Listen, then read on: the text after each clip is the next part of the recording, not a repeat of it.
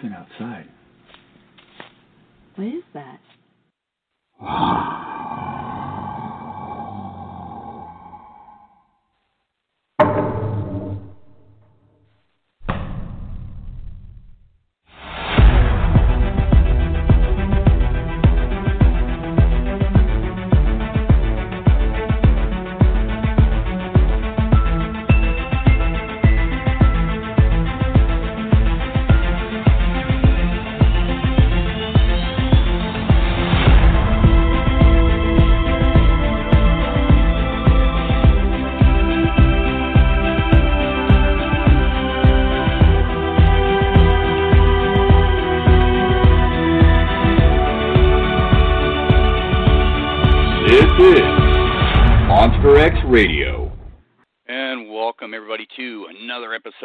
episode of Monster X Radio.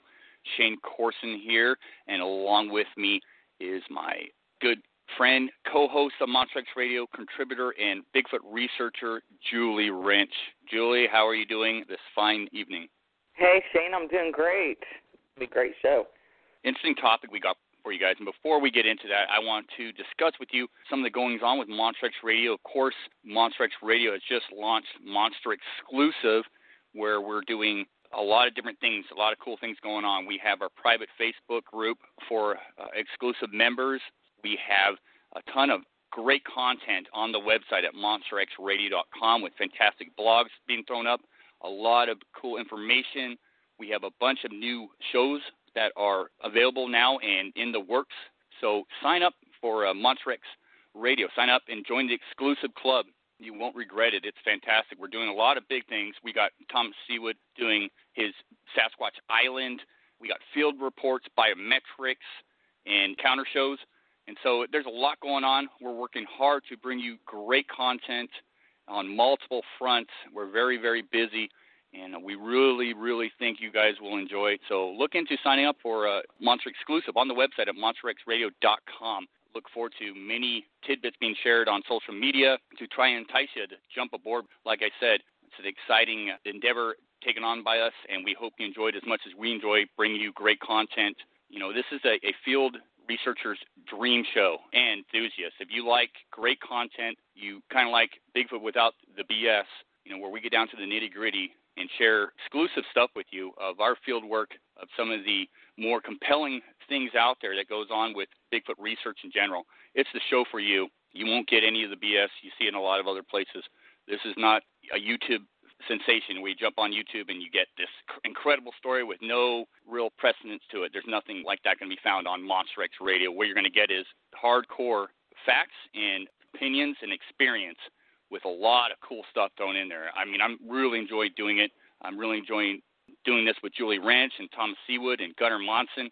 So please look into it. I think you'll enjoy it. Having said that, tonight we're going to be discussing wood knocks, rock clanking, and a lot of the noises that are associated with Sasquatch research and in the field of Bigfoot.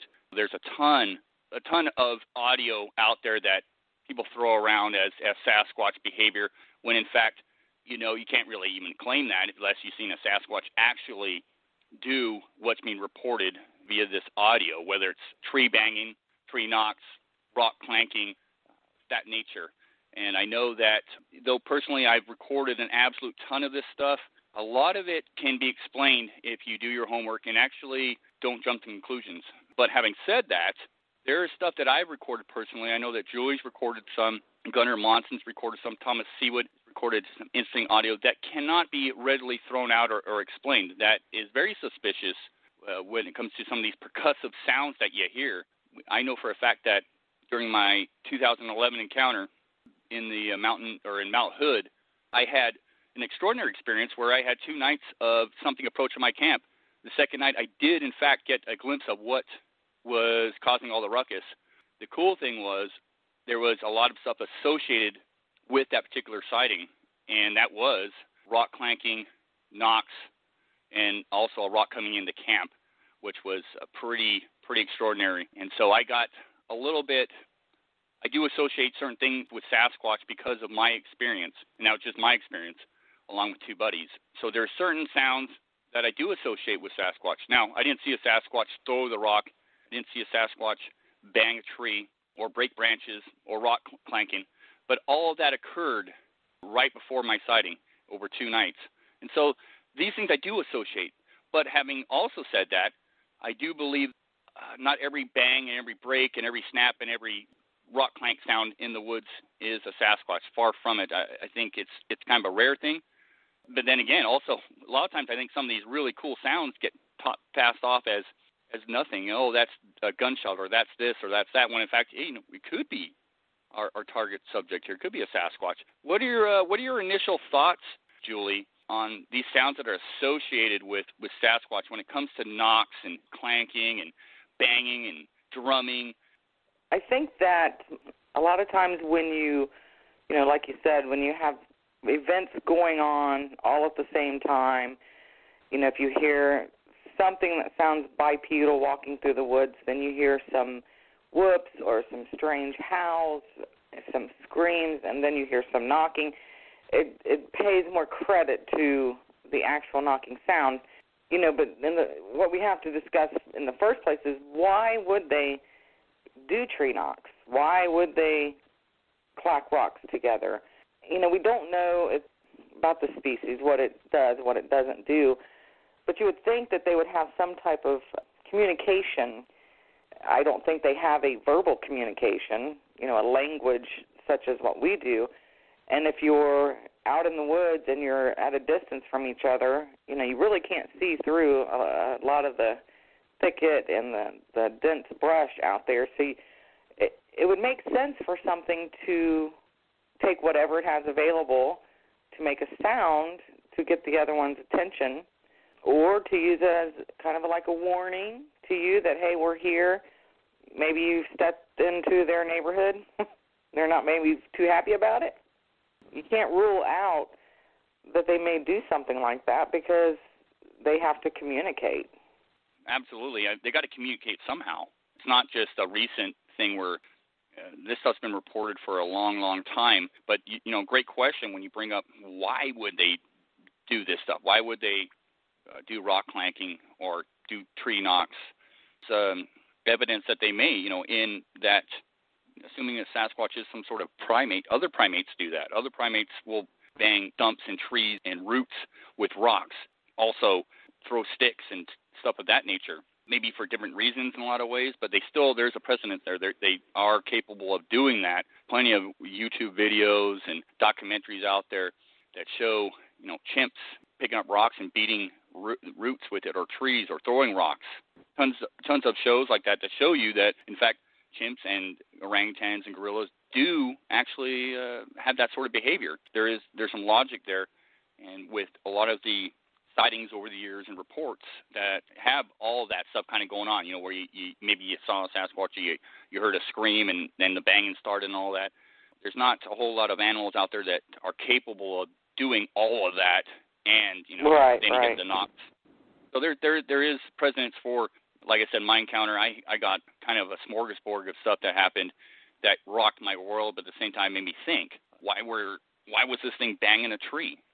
You know that I could feel in my tent. It was so powerful. Why hmm. was it rock clanking? You know, and then you get a rock that comes flying in. I don't know. I don't have those answers. I just associate that with my encounter. Everything occurred, and it was from that Sasquatch or Sasquatches, because I think there was more than one at the time. But but having said all this, a lot of people are ready to jump aboard when they hear something in the woods. You know, I, I go out all the time. I go out with different groups of people, some experienced woodsmen, some experienced hunters and, and researchers, and then I go out with people that are not so experienced, and they already have this kind of jaded or not jaded, but they already have this this mindset that oh Sasquatch does this and Sasquatch does that. And so when they hear something like a there, I was watching a YouTube video just the other day. I won't mention any names, but this particular individual, you know, he was filming himself and walking through this particular area in Washington, and uh, he's, oh, there's a knock, and I heard it, and I'm like, well, that's a that's a woodpecker. I could tell right away that was a woodpecker. It wasn't a knock, and there's tons of that on this particular show where it's just known animals, and known animals create all sorts of noises. You know, I remember being in Kentucky right. last year in Kentucky my first time in Kentucky, I was kind of in a remote little area. I heard what I thought was something clanking, something or something knocking, not real loud. and I was like, "Whoa, that's kind of cool." No freaking way. And then I, you know, I started walking around and trying to figure out where this noise was coming from, and, and it was basically a squirrel in a tree dropping acorns down and was hitting a hollow stump, and it, it was making a heck of a noise, but it sounded like a knock, but it wasn't. No animals make a heck of a lot of noises. I know out Mhm. where you're at, Julie, you got all sorts of animals, and you do a lot of recording. Do you ever hear some weird knocks that are, you know, maybe not so weird that are explainable, or rock clanking noises? Well, I I can tell you. See, was it last fall? I was sitting out there and I kept hearing this bang, bang, on the top of our um one of our barns has a tin roof, and I was like, "What the heck is that?" And it sounded like something was throwing like pretty nice sized rocks hitting the the top of the barn. And of course, it's dark. Well, the next day I go out and investigate, and at the a there was an acorn tree right against there that had started losing its acorns. And you know, I hadn't been outside at night for a couple nights, so I didn't hear it until that night. And I was like, oh, okay, well that explains it. Acorns hitting a tin roof. And had I not gone over there to investigate, you know, I could have said, wow, something was throwing rocks at the tin roof. You know, because where I'm at, there's a lot of forest, and there's some really strange things been going on around here. But that's one thing you just have to do is if you can go back to an area that you heard something, if that's possible, that's always a good way to vet. and vetting's important uh, if you're serious about the research. You know, as serious we are, I'm not going to share something with a group of individuals or you know monster Xers if I don't think there's something more to it. And unfortunately nowadays, you could throw any noise out there that uh, you can't explain and call it a Sasquatch or a Bigfoot when in fact it's that's that's not very accurate or maybe pleasing to some, but I don't I don't appreciate it. I like it to be vetted. One of the, the ways to vet stuff is we utilize something I've been learning over the last couple of years that, that uh, Larry Turner and David Ellis, and David Ellis specifically has really mastered is not just listening to a sound, as we've talked about on the show. Listening to a sound, your ears can do you wrong. You may, I may hear one sound a certain way, and Julie, you may hear it another way, and so our ears can play tricks on us, and the way the, it sounds to us, we uh, will associate with something.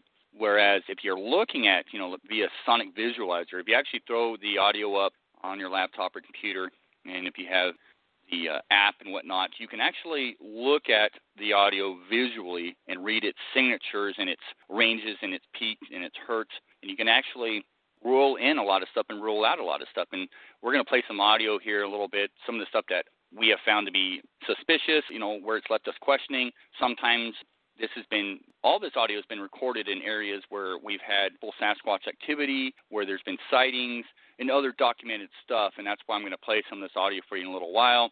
Hopefully, it comes across okay. You know, it doesn't always uh, come across that well over the radio airwaves. But having said that, you know, a lot of this audio is it's very interesting, sometimes very compelling, given the circumstances. If you know what was transpiring, uh, we don't have time to get into all that tonight. I do a lot of camping out in the woods year round, in the snow, in the sun, in the rain, and your ears can play tricks on you. But there are times when you hear things that leave you questioning.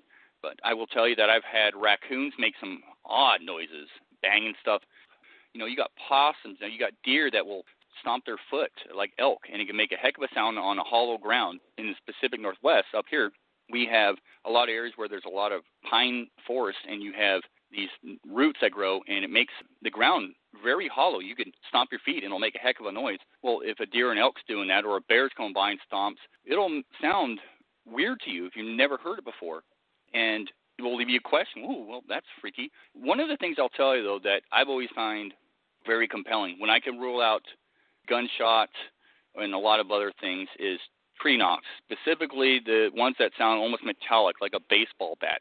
I'm not saying that, and I'm, I'm talking about areas where there's no one else around. You, you know, 99.99% sure, and even if there was, there'd be no reason for them to be in this area banging a tree. I've heard this in person uh, multiple times, and I've experienced it where you get these really powerful knocks. Sometimes even not so powerful, but you hear them, and it's something hitting a tree for sure. And it's very interesting, and you're like, oh man, here we go. And I've had experiences where that stuff's happened before, and of course, we've had other activity like stuff being thrown into our camp. And so that's very interesting to me. And I, it's something I live for when I hear those knocks that really pique my interest. That I I know that there's a possibility that it's more than just something known. A lot of things can fool you. Gunshots are one in particular, even from a distance, and that's why you got to really know the areas that you're in, because if you don't know all the valleys and how sound travels, someone could be shooting miles and miles away, and you're thinking, "Woo, that was a, knock or something." But I will also tell you, one of the things I think that's very telling about knocks in general is they're very, very rarely repetitive. If if I get more than if I get like more than one, two, or three over a given amount of time, I'm I'm very suspicious. The only time I've ever had more than one knock or two or three knocks that I can remember was during my encounter. Right, we got a solid five knocks right above our camp, and it was very powerful. That's the only time I've ever experienced anything like that. I've had other areas where we've had one to two knocks, sometimes a knock from one side of the valley and then a return knock or supposed turn knock on the other side of the valley. But anytime I hear multiple knocks, I really start to question what's going on because, you know, like I said, gunshots in general. I live up in the Pacific Northwest. There's gunshots galore. I try to separate myself and get away from that, but you can't always do that. And a lot of times you hear pop, pop, pop, pop. You know, and it, from a distance it'll sound like knock, knock, knock, knock. And those right. I find those I find very telling. Uh, but I've been in areas in the Olympics where you're pretty dang remote and you get a solid strike and you're quiet. And this is uh, this is unsolicited. You know, I'm not a big fan of knocking a tree and get, trying to get a response. I'll do it on occasion. It's just not really my thing. I didn't during my encounter in 2011. I wasn't knocking a tree. I wasn't banging rocks together. I I was sleeping in my tent when all that transpired. And so I, I take that and I think about it and go, well, I don't think you need to elicit uh, or try to draw them in if they're if Sasquatch is around and you're curious. They'll probably come check you out and that's why audio is important in thermal equipment if you're trying to get evidence. But Julie, I know that you had David Ellis looked at some audio. We don't have, we didn't upload it, and we'll play that for a future show. But I know that you had some audio recorded near your property now that had some knocks in there. And you mind talking about that a little bit? Because it's actually pretty fascinating how that all came to be and how, and how you actually came across those knocks. Yeah, it, that was a few weeks ago, and um, you know, I'd been hearing some very odd sounds out here. We just moved here about a year ago, and I'd been hearing some strange vocals and some odd noises, you know, over the course of the year. Never really. I recorded with my telephone sometimes when I, the coyotes would be cutting up, and if they sounded really close, I'd record that with my phone.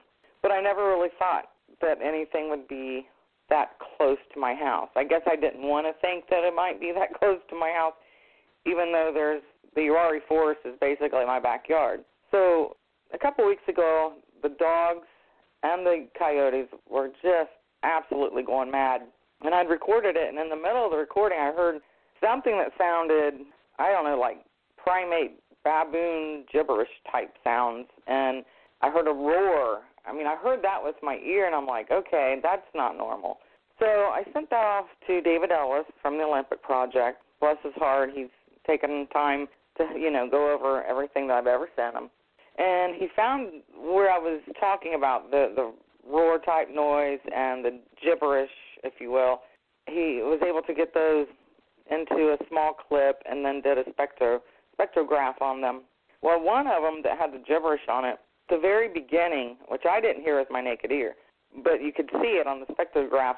It was, and then after you see that and then you play it, you can hear it in the distance. It sounds like two, I don't know, like something whacking a tree or rock clacking or something, but it's like bam, bam, and then the howl and then the gibberish sound. And you know, at the, at the time I didn't hear that part because the coyotes were going off and the the dogs, but there's things that happen that you may not even hear when you're hearing other things. So it's always important to get it analyzed and get it on spectrogram because if I hadn't sent that, I would have never, you know, realized that they were there perhaps.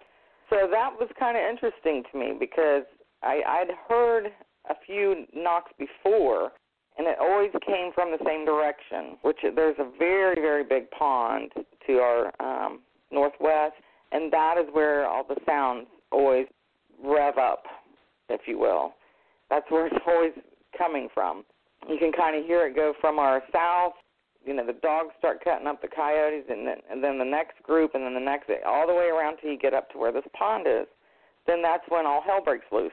But to me, I'm thinking, well, what what could be back there banging on something, and and what could they possibly use? Well, you know, spend a lot out in the woods. You know that most of the limbs or or logs or branches that are laying out there on the the floor of the woods, the, they're they're soft. They're not going to be like a brand new branch broke off of a tree that would make the sound similar to a baseball bat. You know, if you picked up something off the ground and you hit a tree with it, it would just shatter into a million pieces and make a thud. So I'm thinking that they they probably would have to yank a nice sized branch out of a tree or use a rock to to make these sounds. And unfortunately, that pond is not on my property, so I can't go over there and you know investigate for tracks or anything. But I'm working on trying to figure out who owns the property and just see, you know, maybe they'll let me. But I would I would think that if you hear something in a particular area and you're pretty sure you know where that area was, and it's at nighttime, if you can get over to that area the next day and kind of look around on the ground for any fresh, broken, huge branches that they may have used, you know, I don't know if they'd carry them off with them or just do their thing and drop them there. Maybe some very large rocks. You know, it's always something that you can investigate. Something's making that sound, and whatever they made it with, they either took it with them or dropped it. Yeah, you brought some great points there, Julie.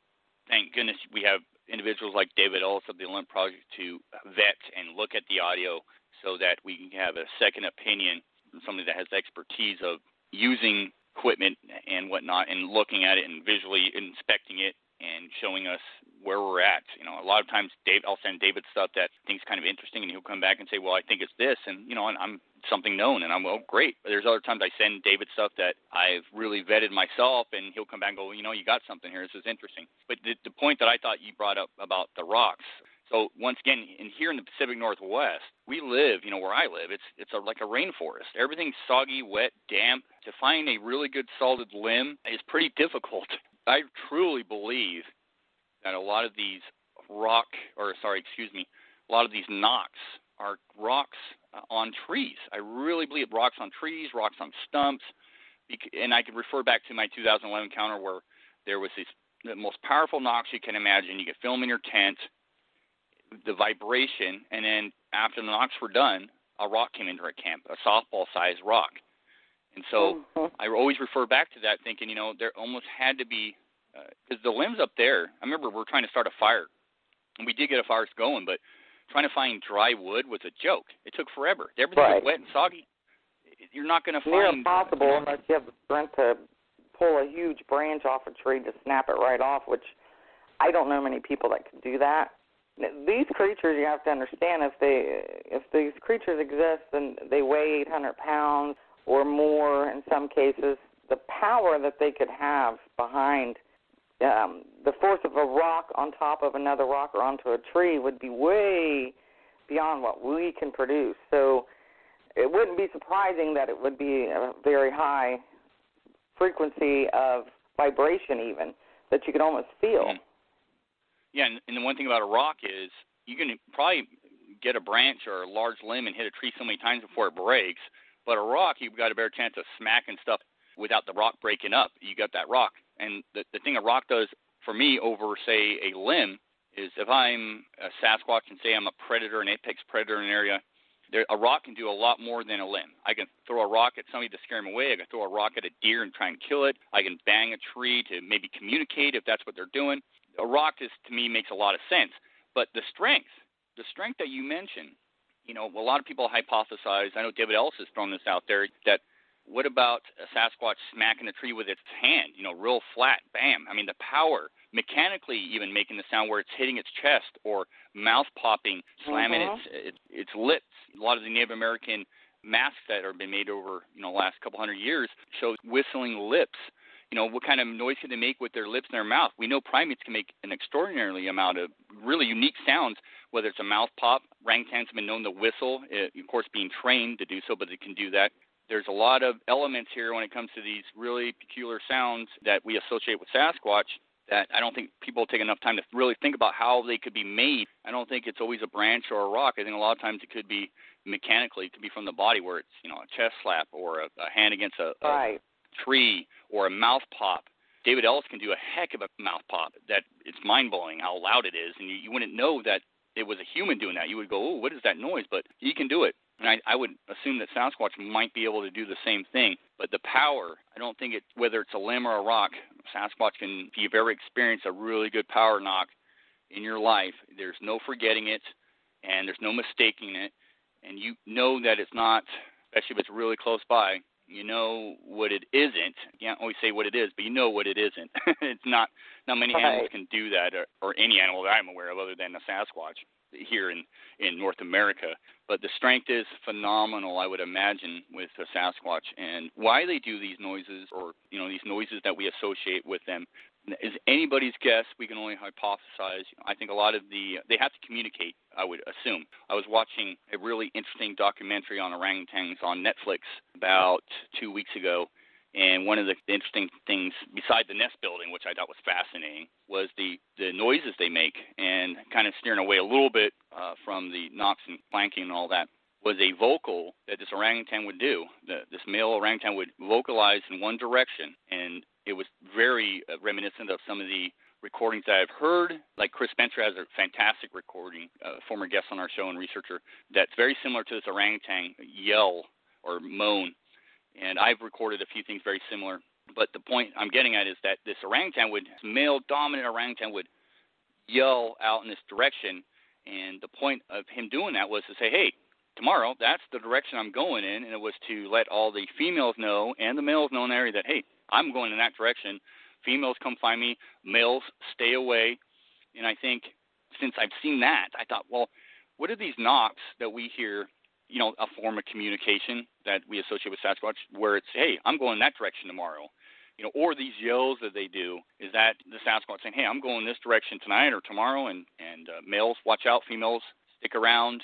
Mm-hmm. Uh, just another little thing that I thought about watching that, trying to compare known animal behavior to possibly Sasquatch behavior, and maybe there's no comparison there, but I think there might be, and it's something to chew on and think about, especially when you're out in the woods and you hear this stuff what direction did that knock come from? What direction did uh, you hear the, that rock clanking or that yell? There's got to be a reason, and you know maybe it's because you're in the area, or maybe it's because you just happen to be in the mm-hmm. area of a Sasquatch, and that Sasquatch was doing its thing. A lot of things to uh, think about there.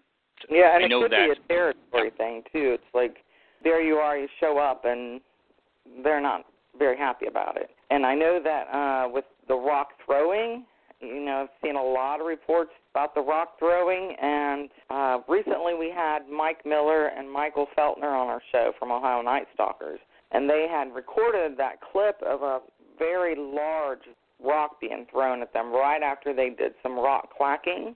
And David Ellis was explaining that, you know, to them, they hear rock clacking. If you're out there rock clacking, to them, that may be a, a sign of aggression because maybe they're using that for a sign of aggression, or they're using it for, like you said, to throw it prey to stun them or to to knock them down, and they're out there clocking the, you know, clacking these rocks together, and I'm I'm wondering what that means to them if if they can visually see you and know that you're not one of them. Because I'm I'm imagining a lot of times they may see you and you don't even know they see you. So you know they have to be able to visualize where you're at to be able to throw something large enough by you to land a foot away and not hit you. Yeah, or it could be that they just kind of generally know the area that you're in. You know, I had an experience with Cindy Goodell.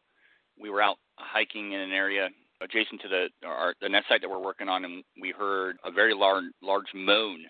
Something was paralleling us. We never saw it, a large moan, and I'm pretty, I'm 99% sure it was a bear. I'm pretty sure we were close to a bear. We heard the moan, and we looked at each other and we decided to peel off a little bit different direction the bear never saw us, but uh, that bear knew we were there, and we knew that it was there. I think Sasquatch sometimes could probably do the same thing, where it doesn't necessarily, especially if you're throwing a rock, you don't necessarily have to know exactly where that person's at to throw a rock and get close. But then again, we're anybody that's been out camping or is an avid hiker or hunter, you've been around bear, you've been around cougar, and you've never seen them, but they're there. Deer are the same. They're there. You just don't see them. They know you're there. You don't always know they're there. And so, oh, that they definitely know you're there before you would know they're there. you yeah, know what I mean? Exactly. I'm sure their senses are they're heightened a lot more than than we would be for being forest dwellers. You'd have to be. That's how they survive, and that's Mhm. obviously how Sasquatch would, you know, it would have to have these capabilities to survive as well. No doubt about it. Knows you're there way before you're there, and the rock thing, as far as rock clanking and tree knocks, that's something you were talking about. David Ellis, his his uh, his hypothesis idea that I I don't think I'd be banging rocks if I were you. Well, I, I tend to agree. Mhm. First of all, we don't even know what the heck the rock clank clanking thing means. I have no idea what it means, or what does a tree knock mean? Why am I going to do that? You know, I you know, don't get me wrong, I've done it. You know, I've kind of given up on the rock clanking thing, and occasionally, if I'm out in an area for three to four days or longer, and I have nothing going on, sure, I'll do a tree knock. I got nothing else to lose. I'll do a tree knock to see if I get elicit a response. But most of the time, Mhm. I'm out in the woods. I, I I don't do the tree knocks. Don't do the rock clanking. I don't know what they mean. Uh, it could be uh, it could be bad. It could be good. I have no idea. I have no idea. And so it's pretty. I think it's pretty obvious that just because you've seen a lot of TV shows do that stuff and you hear a lot of researchers swear by it, it's pretty obvious to me that it's not a known thing as far as it's not something that we know to work for a fact or we know what we're doing or anyone knows what they're doing. To me, that's kind of silly. Just like saying that Sasquatch does a lot of things that we can't. We don't know what they do. A lot of this is hypothesizing. I said, you know, my encounter, I take a lot away from my initial encounter because I had all that stuff happen. But once again, I didn't see a Sasquatch throw a rock. I didn't see a Sasquatch beat a tree. I didn't see him break branches or, or she or Right. whatever. But I did have that that experience where all that was in one bowl, one basket, and I can assume that was all together, working together. The only thing I can assume is why. I had a rock come into camp. I know that. You could hear it coming through the trees, and then thud hit the the mud right next to the tent as we were camping alongside a lake. A lot of people, oh, they're trying to play with you and see what you're up to. And I said, well, I don't, I don't know about that. You know, those those knocks tell me otherwise. You know, and something sound like a bulldozer going back and forth on this little hill right above our camp tells me otherwise. It, that whatever it was came back second and didn't sound happy. And I all I know is I got some powerful knocks. Had something watching me. Had a rock come into camp, rock clanking. That was not a um, was not a fun experience. I'll be honest, it was not a fun experience. It was very. Uh, I, my heart was in my head. But what I take away from that is Imagine. oh, it it it was nuts. But you know, I could take a lot from that experience, and I can formulate ideas. There's not at this point in time. There's not a whole lot you can do as far as testing those ideas or hypothesis. What you can do is record other uh, events like that and listen to other individuals who had encounters, and then the more information you gather, the more data you gather, you compile that together, as many research groups are doing and we're doing. Some of the Limb Project's really big about. Squatch Metrics, huge huge about doing that stuff, compiling the data, and then maybe it'll paint a picture. Maybe there's a picture to be painted there, and you'll figure out why the stuff's going on. Once again, a lot of times you're out in the woods, and we talked about this. You're going to hear odd noises, and it's not always Sasquatch. In fact, it's probably Right. not Sasquatch. You really got to know the fauna, that the animals in your area, know what they're capable of. I was talking about this earlier with a researcher earlier today. You know, where people come and go, well, I was the only person in that area. I'm I'm the only one that was out there, and no one else goes out there. And we kind of chuckled to ourselves and we're thinking, well, you were out there, so how do you know nobody else goes out there? One of the things I find hilarious that's that's happened over the years. Um, I can't say to me, but I've seen in some of the bigger hotspot areas around the United States and some of the lesser known spots and just whatnot is the fact that you get certain groups that come into an area, and I'm talking research groups or researchers as individuals. They go into an area, it's a well-known hotspot. They start getting knocks. They don't know that the other groups on this side of the lake or this side of the area or canyon or forest, and they're basically knocking back and forth to each other. And I've, Mhm. I've personally never experienced this, but I know people that this has happened to because some of the areas that I research in with individuals, they told me, yeah, there was another group out here and they were knocking and we were knocking, and eventually they figured it out. But how many times has that happened where they individuals have not figured it out and they think, man, I got a response. I knocked a tree, and then over there there was another knock, and then I heard this rock clanking. And so in this day and age where everybody can claim to be a researcher and, and these some of these known hot spots, uh, where a lot of individuals head to, whether you're a solo individual or you're a part of a big organization, that stuff happens and it happens a lot. And just because you have audio of something hitting a tree, it could be a human. Uh, humans try chopping wood at your campsite. Yeah, a lot of times it'll sound like a wood knock, and if you're out camping and you hear that, you and don't see Right. it, you might assume that that's a tree knock or something. And in fact, it's just somebody chopping some firewood. I've actually witnessed that before. Yeah, that's a good point. Um, another thing I wanted to mention is depending on what season it is. If you're out in the winter time, and if you think, you know, some people may notice they hear more sounds in the winter that they might relate to wood knocking. There is a thing called frost crack, and what that is is uh, when temperatures go, you know, way below zero, the sap will freeze, and then when it starts, that when it freezes, it makes those um, cracking sounds in the bark, and then when it's thawing out, when the temperature comes up a little bit more, it starts making those sounds again because it's the popping of the bark, you know, expanding and uh, compounding, and that can make a lot of sounds in the cold weather. So that's always something to consider. Is that's just all very natural what trees go through, and consider your temperature out there. Consider that could be one of the sounds that you're hearing. Great point. I know of a an individual that was out researching with some friends of mine, and they were hearing what they thought was tree knocks and tree other tree noises uh, that they were associating with Sasquatch, and it ended up being a tree just creaking back and forth oddly, and it was just making this weird noise. I mean, I heard it, but it was explainable once again. Trees make all sorts of noises. Yeah. You know, if it's a hollow tree, a, a heavy-sided tree, you got a little bit of wind. You know, the, trees make a, a ungodly amount of noises. So I, I mean, that's just the point. There's so much out there that can it can be explained. You know, I'm not trying to poop on anybody's parade, but it's just right. It's just We're fact. definitely not trying to do that. We're just having discussion about vetting and about Occam's razor. We just did a show about that a while back. It's always try to rule everything out before you can rule anything in at all. Yeah, a lot of the the more compelling audio that I've recorded personally, when it comes to this sort of stuff, is happening really late, like you know midnight.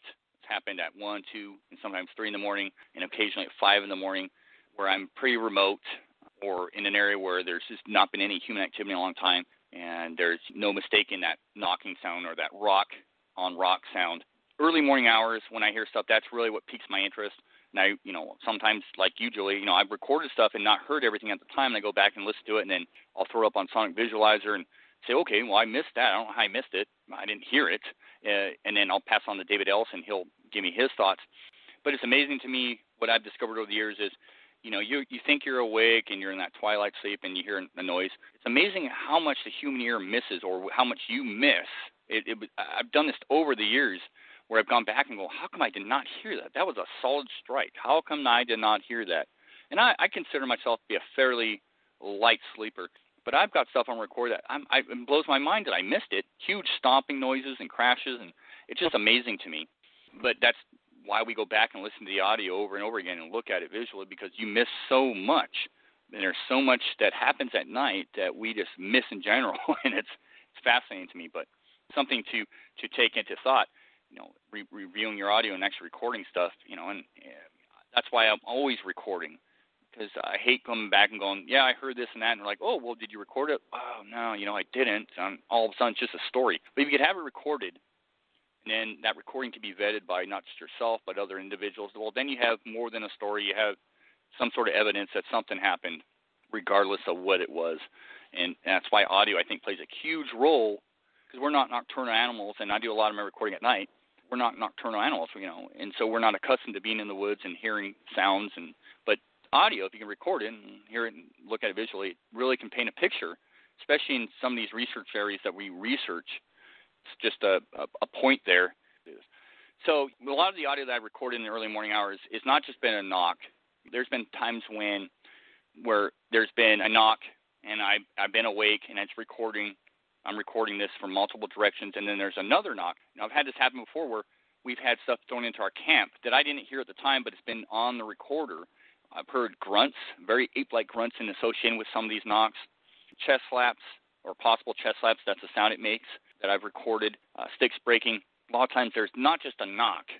You know that's good in I suppose in a lot of circumstances. But if I can record a knock or rock clanking and then get a, a multitude of stuff alongside that recording or that sound, really starts to then it adds a little more of um, an element to it than just a solo knock and that's something that I've you know really tried to do over the years. When I put audio out, I, I put multiple recorders out because I would like to capture the noise from multiple areas, and um, the more audio more audio you can record that night, the better. And I, I mean, something I've just learned over the years from from Larry Turner and David Ellis is you know not, don't just set out one recorder.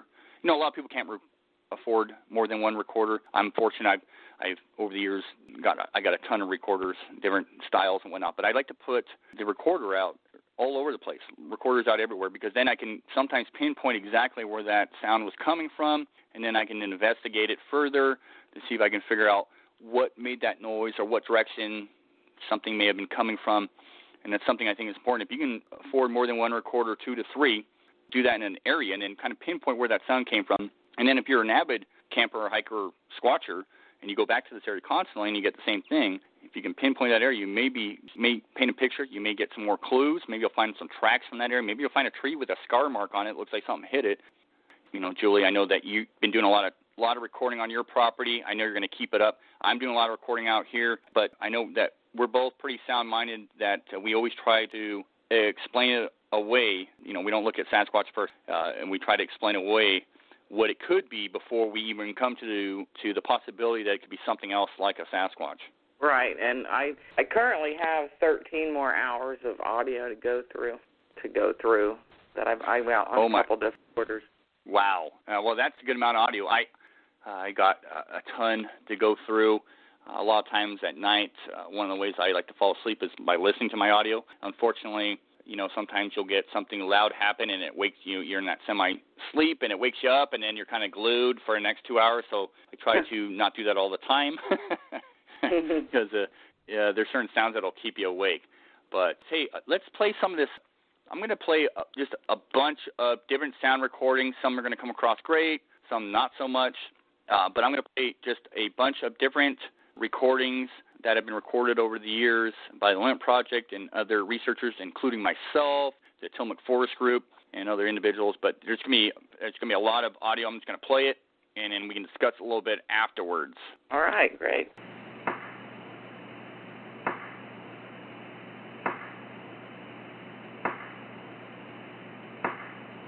And I will mention, uh, I forgot to mention this before, but I will mention that a lot of this audio is looped, so it may just be one initial knock, but it's been looped so you can hear it multiple times. The majority of this audio is looped five times. Some of it I'll play five times, some I'll just let run, and others I'll cut short.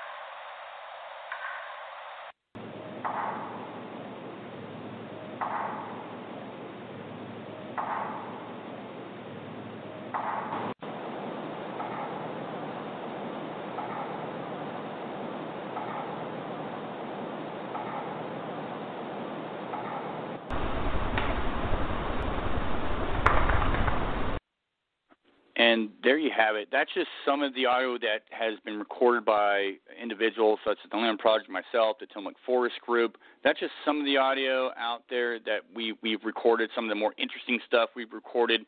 A lot of times in person, a lot of times we're out camping. That last one you heard, we've labeled Twig Snap Chest Beat. Uh, the last mm. one I was remote backpacking and camping in the Olympics uh, with one other individual, and I never heard this and this wasn't too far away from our camp. It happened around two in the morning. It was recorded a stick break, a bit of a knock, and then this almost chest beating slap.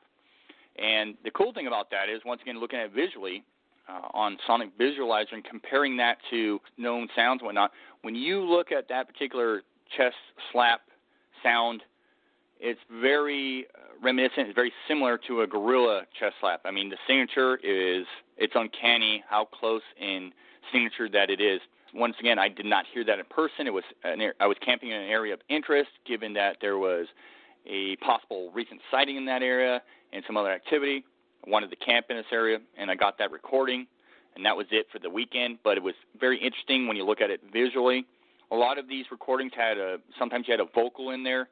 A lot of them were most of them were looped. Sometimes you get a a knock and then a, a possible return knock in some of these recordings. There's a lot, you know, I, I, threw a lot of recordings out there. We don't really have time to go through each recording and explain it, but these are some of the more percussive sounds that we found to be very interesting in association with possible Sasquatch behavior given the area, what transpired the day before or that week, or periodically given that season. These are this audio pieces that uh, have been vetted and that are just of interest. You know, they don't prove Sasquatch exists, but uh, a lot of them are very solid strikes. You got some rock clanking in there. You got the knocks. You got sometimes vocals. Sometimes you got even a whistle involved. A lot of cool stuff there. These are some of the sounds that in our library that we've compiled, and just a small snippet. There's a lot more than that. I just kind of threw these in here. If you can't hear them, I'll bump up your volume, go back and listen to the show again, listen to this part of the show, and just listen to them. And I think you might find them pretty interesting. You know, I didn't throw these up there because I thought they were anything other than maybe suspicious. Uh, some more so than others. So uh, something of interest for you guys. I hope you enjoyed that. Julie, what are your what are your thoughts on some of the noises that you heard? Did any sound familiar? Any stick out to you? Is that what you've heard people report over the years? Mm-hmm, yeah, the the single strike sound is something I've heard out here before on a couple occasions with my own ear, and it always seems to come from that direction where the pond is. One of them that really stood out was the sound like a chest beat, kind of about three quarters of way through all of that. It sounded like a chest beat, like a gorilla yeah. chest. That was that one's pretty interesting, I must say. David Ellis has a collection of uh, what we call gorilla chest beat. We just label them that because that's what they they look like visually on Sonic Visualiser, and they oh. kind of sound like. We didn't see a Sasquatch beat his chest, but that's what they look like visually. Something beat his chest, or comparing it to like a gorilla. I think he's got five or six, and I think he's recorded three himself. I've only got recorded the one that was weird, and I've looked at every sort of explanation I can come up with. But yeah, there's all you know those solid strikes. Those are some of the most uh, interesting ones to me. Is that really solid woody sound where it's almost like you know wood on wood, very powerful. Sometimes some sometimes really close up.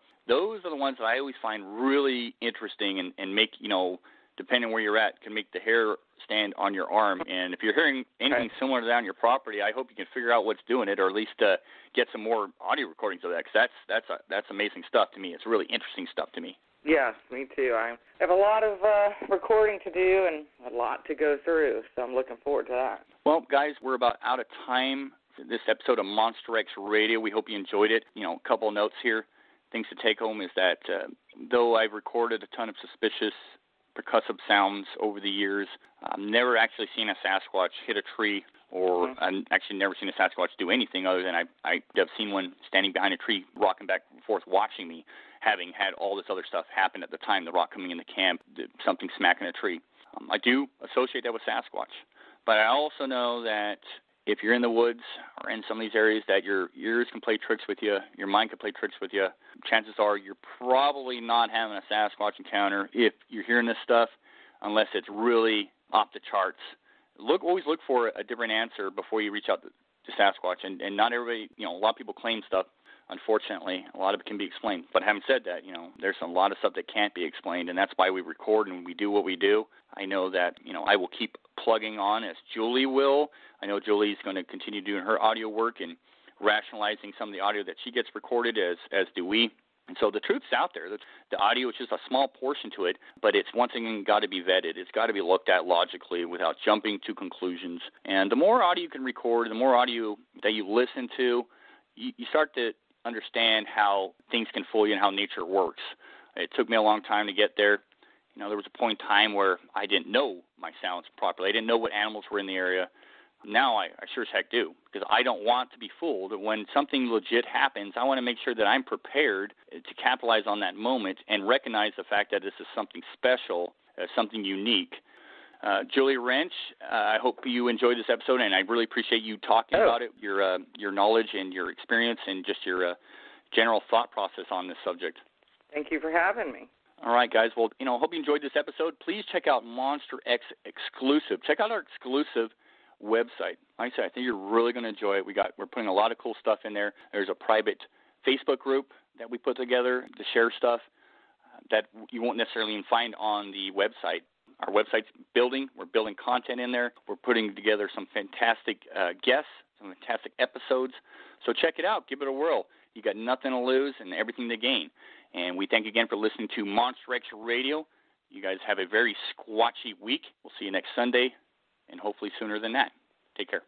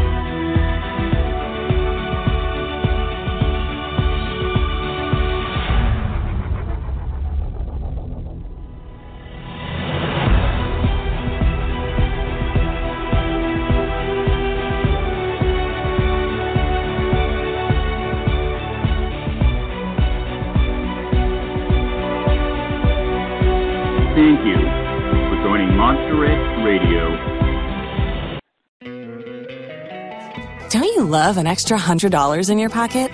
Have a TurboTax expert file your taxes for you by March 31st to get $100 back instantly. Because no matter what moves you made last year, TurboTax makes them count. That means getting $100 back and 100% accurate taxes only from Intuit TurboTax. Must file by 331. Credit only applicable to federal filing fees with TurboTax full service. Offer can be modified or terminated at any time. If you only have a 401k, you're not getting the most for retirement. Wait, what? Add a Robinhood IRA on top, then they'll boost it by 3%. You can do that? And if you transfer in any retirement account, you get 3% on top of that. Is there a limit to the match? No limit. Robinhood Gold gets you the biggest contribution match of any IRA on the market. Sign up for Robinhood Gold at Robinhood.com slash boost by April 30th. Subscription fees apply. Investing involves risk. 3% match requires gold for one year from first match. Must keep IRA for five years. Match on transfers subject to additional terms and conditions. Robinhood Financial LLC member SIPC.